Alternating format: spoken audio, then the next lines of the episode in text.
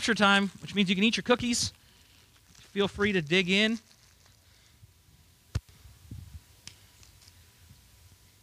It's a really inspiring message I have for you this week.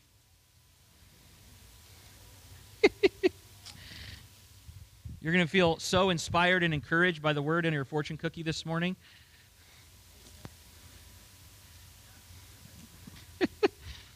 We're in Proverbs chapter 6, verses 16 through 19.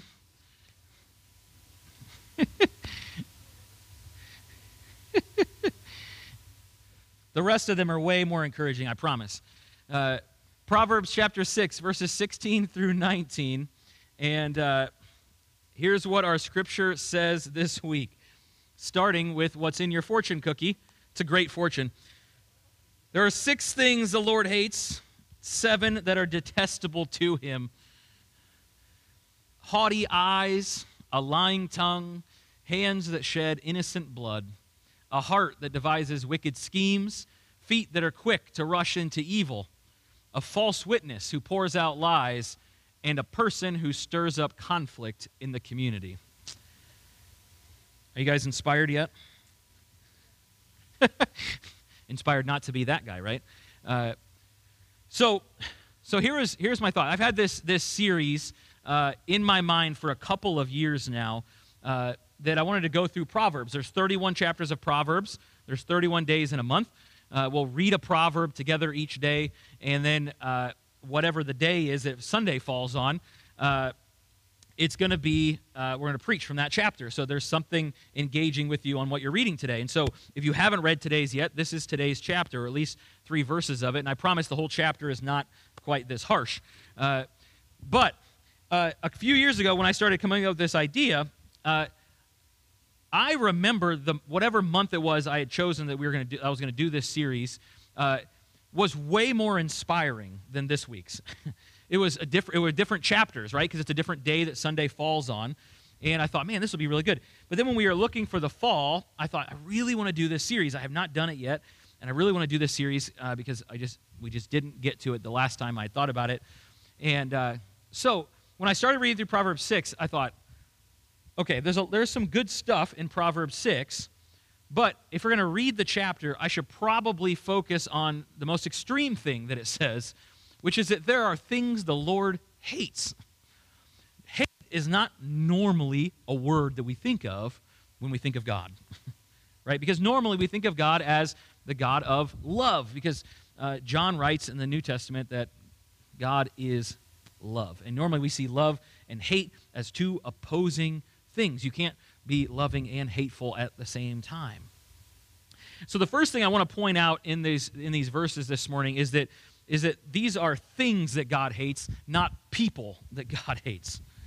Right? He hates these things. Some, sometimes they are choices we make, they're things that we do. Uh, we'll see, we'll talk in a moment about the fact that most of these things are things that we do with our body. There are things that God does not like for us to do.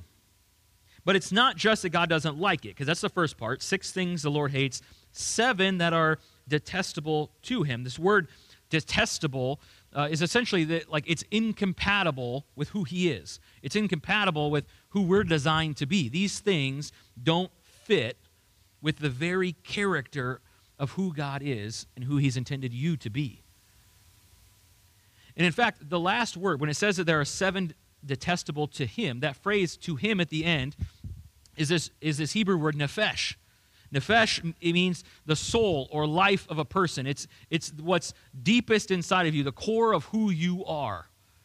So it says these seven things are completely incompatible with life itself, with the soul of what God intends, the very essence, the deepest part. These things conflict with, with God's design.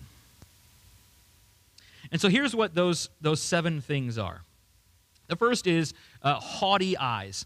And uh, I think sometimes we, we confuse that word haughty. It's, it's, it's really, it's this idea that, uh, let's summarize it this way, because we can summarize it in one word. It's pride. pride. haughty eyes are eyes that, that set ourselves up above God and above others especially. in essence, we claim faith in ourselves. and I think that haughtiness is tied to the eyes because pride blinds us to what's actually happening in front of us. Pride and haughty eyes, it makes us see things that make us look better. It's a self aggrandizing thing. We overvalue ourselves and we undervalue everyone else. The way that we see the world is tinted by pride. So he hates haughty eyes. The second thing it says he hates is a lying tongue. This one's pretty simple. We don't tell the truth. God hates when people don't tell the truth. Now, I think there's two reasons for that. The first is because in John 14, Jesus says that he is the truth. So if we're if we're saying something or doing something that is not the truth, it cannot be from Jesus. Because he is the truth. And he says in John 8:32 that it's the truth that will set you free, right? Not lies or things that we tell ourselves to make ourselves feel better, but the truth. The truth is what will set you free. And it's because he goes on in that same chapter in John 8, and he says that, that Satan is the father of all lies. so you have this dynamic set up where you have Jesus who says, I am the truth. And you have Satan who's, who is the, the father of all lies. And it's easy to see why God detests a lying tongue.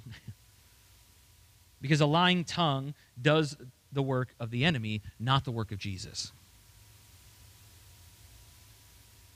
And James, James talks about the tongue immensely. If you've never read uh, the book of James, it's not very long. You should go check it out. Uh, when I was in uh, ministry school, they called James uh, the butt kicker gospel. Uh, because James's whole point is you have to live out the thing you say you believe. you have to do something about it. Faith without works is dead. But he has a whole monologue in that in, in his letter about the power of your tongue. And he says things like, Brothers, with the same tongue we praise God and we curse men. How can that be?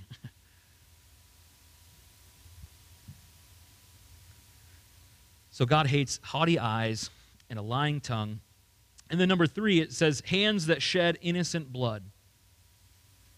You know, our, uh, our, our mission here, our, our uh, goal as a church is to connect people to abundant life in Jesus because we believe that life comes from Jesus. And so to shed innocent blood is to steal life. It's like stealing something directly from Jesus' house. Now, we know that God is not thrilled about this because in Genesis chapter 6, when we're leading up to the flood, right, when, when God wipes out the whole earth, in Genesis chapter 6, verse 11, it says that violence in the world was part of the reason God flooded it. because he looked at the world and the world was so violent. Got to be done with it. Now, Jesus really challenges us on this one because when we think of hands that shed innocent blood, what we think of is murder. And we know that when Jesus talks about murder in the Sermon on the Mount, he likens hatred to murder. And he says, What's the heart of this, right? Murder happens because of what was already in our hearts. So I don't want you to just overlook the hands that shed innocent blood, because that's the one I felt as I read through. I went, Oh, I got one of those at least. Doing good. That one's easy. But then I think of the way that Jesus teaches on it, and I thought, man, maybe I got more to think about here. Number four, it says, a heart that devises wicked schemes. Now, the heart, you have to remember, the heart was kind of seen as the center of our being. It's like, it's like who we are flows out of the heart. Uh, in fact, uh, uh, Jesus says that the words we speak, he says, from the overflow of the heart, the mouth speaks. Which means that the things that you say started in your heart first. you felt them before you spoke them. And this is true, I think, of whether you're speaking kindness in life or if you're speaking death or judgment. Either way, it started in your heart. You thought it first. You felt it first before it came out of your mouth. Now, we do know that there are plenty of people who will claim, even self claim sometimes, uh, that, uh, that they speak before they think. And let's, let's be honest, that's kind of a problem. we should probably think things through before we speak them. But at the end of the day, they always have a root in our hearts. And so he says that he hates a heart that devises wicked schemes. It's, this is the opposite of the idea that God has of us stewarding and caring for his people. God wants us to think things of life, right? I think of the in Philippians where it says, whatever is true and good and holy, these are the things we're supposed to think on. these are the things that we're supposed to devise schemes for. How do we be more good, more holy, more godly? And so he hates the heart that devises wicked schemes. And then number five, feet that are quick to rush into evil. See, this is the consequence of those wicked schemes that were just going on in our hearts feet that are quick to rush into evil. Not just feet that rush into evil, but feet that do it quickly. Quickly implies that this is my go to response. that my natural response is to do the wrong thing. now, if we're being honest, all of us have had moments where it certainly feels that way.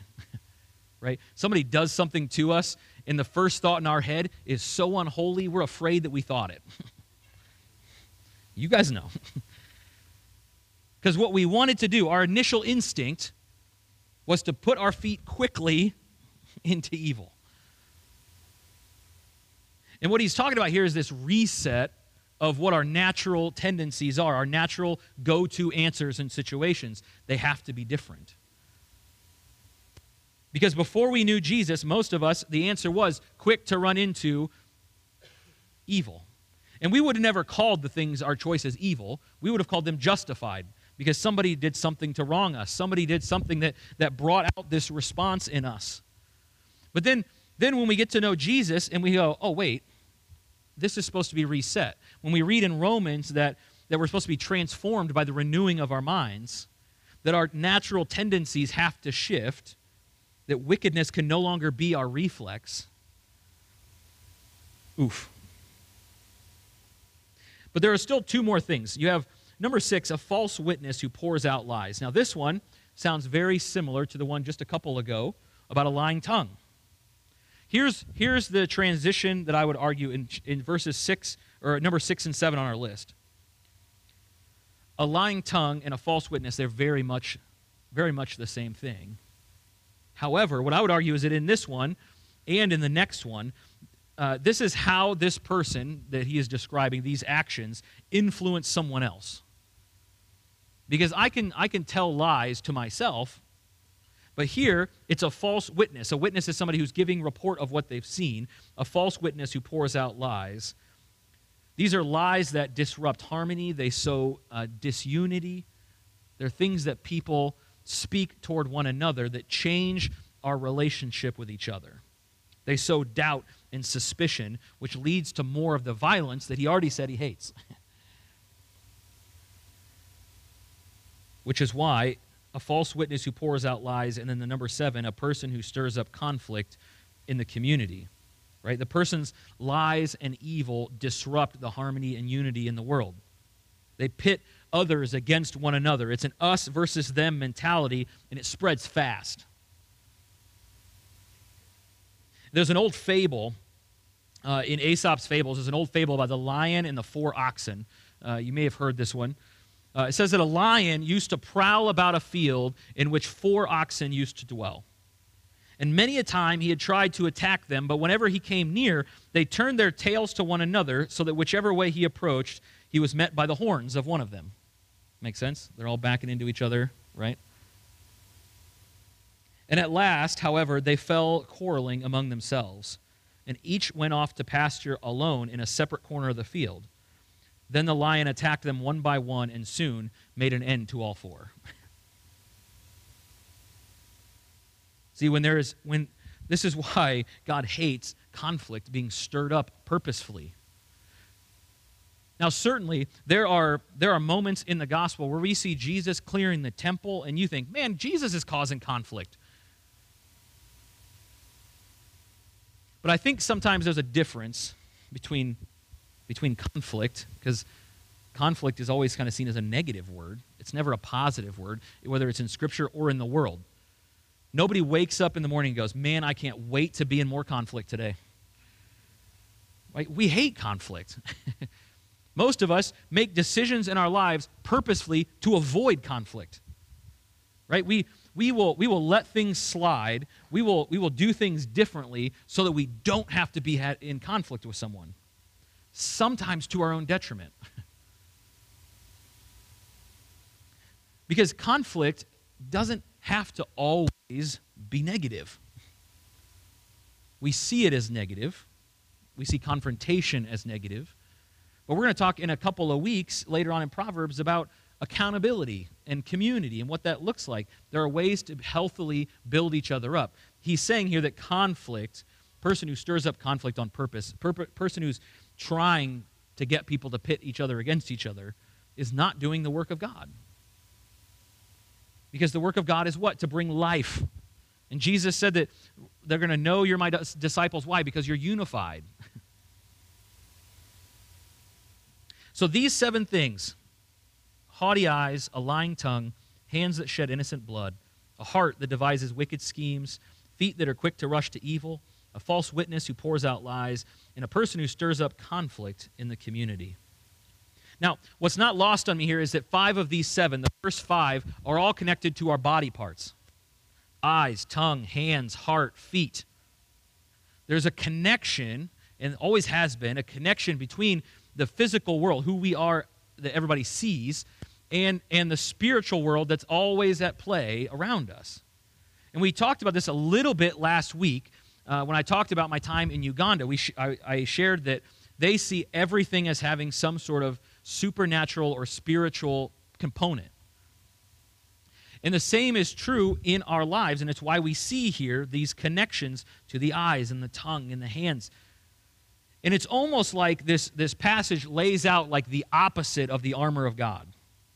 Because the armor of God is all about protecting and, and, and using what we have for good, right? For, for kingdom purposes, to keep us protected from the enemy and to bring us forward in the kingdom. And what we have here is sort of the anti armor of God. They say if you really want to run from God, here's your list. and the idea here is that these things corrupt an entire person. That it's not just a part of you, right? You can't, you can't have part of this and not be fully corrupted.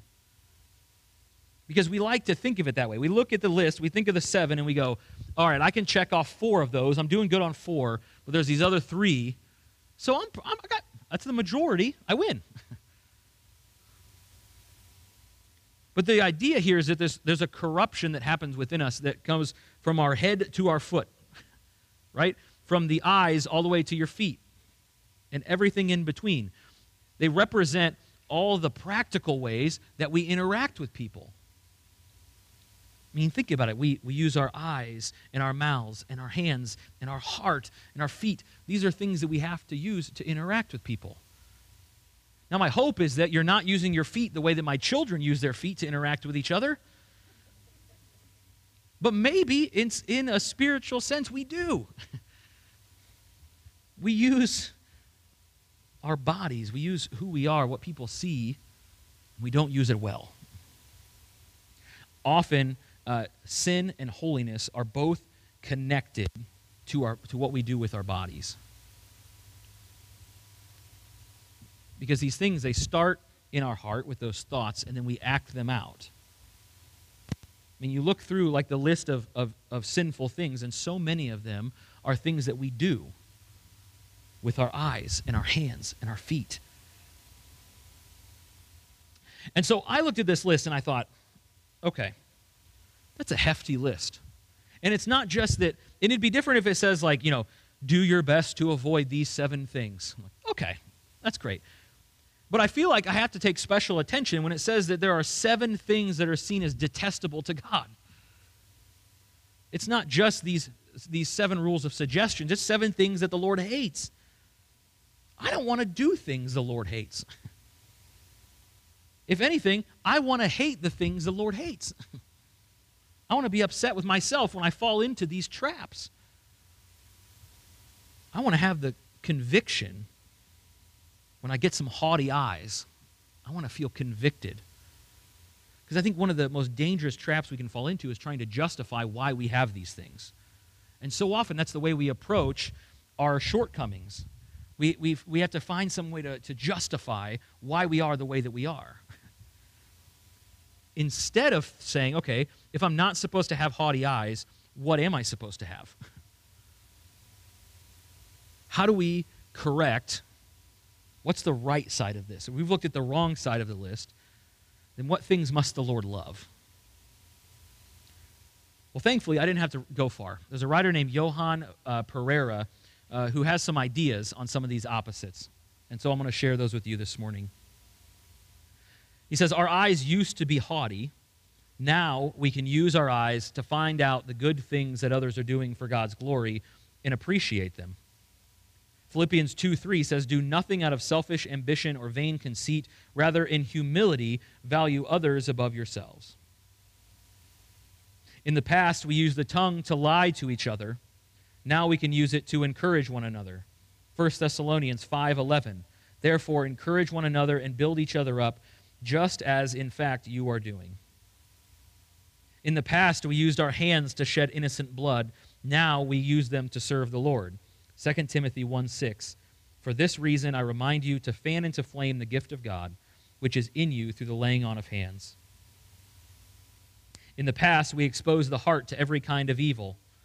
Now that Christ has given us a new heart, we must guard it closely. Proverbs 4:23. Above all else, guard your heart, for everything you do flows from it. In the past, we used our feet to rush into evil. Now we can use them to rush to the help of the needy. Hebrews 13, 16. Do not forget to do good and to share with others, for with, for with such sacrifices God is pleased. In the past, we spread false testimonies. Now we spread the testimony of the freedom Christ, Christ offers to all. Acts 10:42 He commanded us to preach to the people and to testify that he is the one whom God appointed as judge of the living and the dead. In the past, we stirred up dissension among our brothers. Now we promote unity. Ephesians 4 1 through 6. As a prisoner for the Lord, I urge you to live a life worthy of the calling you have received.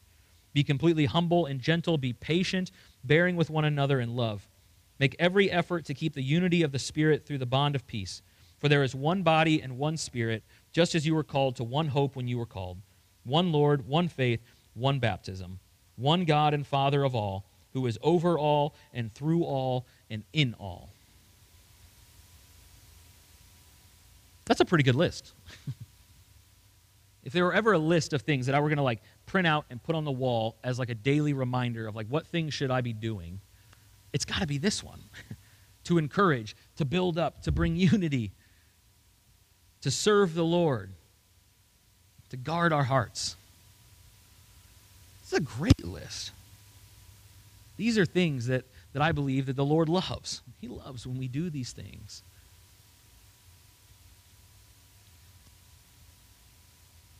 But those things are hard to do by ourselves. They're hard to do when our, when our natural tendencies and the things that we've learned, and certainly the world around us, what they teach us, is the opposite. I mean, at the very first one, right? Haughty eyes. Self promotion is essentially the world we live in right now, described in one word. right? Everybody wants to be internet famous. Unfortunately, there's a lot of people who get internet famous for the wrong reasons. a lying tongue, saying what you need to say to get what you want. These are things that just naturally happen so how do we how do we overcome this list in Proverbs 6 and become closer to the opposites that Johan Pereira puts out? I think there's there's one way that stands out in my mind and it's to know Jesus. And not just to know Jesus at a surface level where we, where we know of Jesus. Because there are lots of people in the world who know of Jesus. But to truly know Jesus, to understand his heart, to, to desire his heart, that's a whole different level of knowing someone. And it's why I think when you look at like the Old Testament and it talks about Adam knowing Eve, right? And we all go, oh, knowing, right? It's because it's even that in marriage, it's deeper knowing. It's not just what you do with your body, it's what you do with your heart and your spirit. It's, it's knowing someone at such a level, an intimacy that is beyond just what happens in your body, is an intimacy that happens at that level. Knowing someone, truly knowing someone. To know Jesus. And the great part is the, the Bible tells us that we can have that. That Jesus wants us to know him. Because he certainly knows us. he wants to know us. He wants to know us so much that we all know the story that he would he offers himself to us.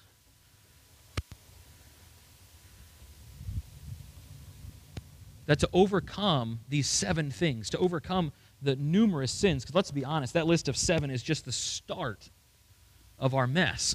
It's just the start. Then overcome, overcome it, he would offer himself. He would do the hard work. And I've often heard it described as a like a, a chasm, and we're on one side and God's on the other, and our sin is what creates this, this chasm in between. And Jesus is the one who builds the bridge to get across. And then he just asks us to walk across the bridge. He does the hard work right? He, he comes and he offers his body and he says, There's a new way, a way of sacrifice, but a way that leads to life. It looks like sacrifice now. It's a broken body hanging on a cross, it's blood shed for the forgiveness of sins. It looks like sacrifice, but it's the only way that leads to life. The only way. It's the only way that we overcome these seven things that are detestable. It's the only way that we, that we choose what is right and holy is with His help. And so the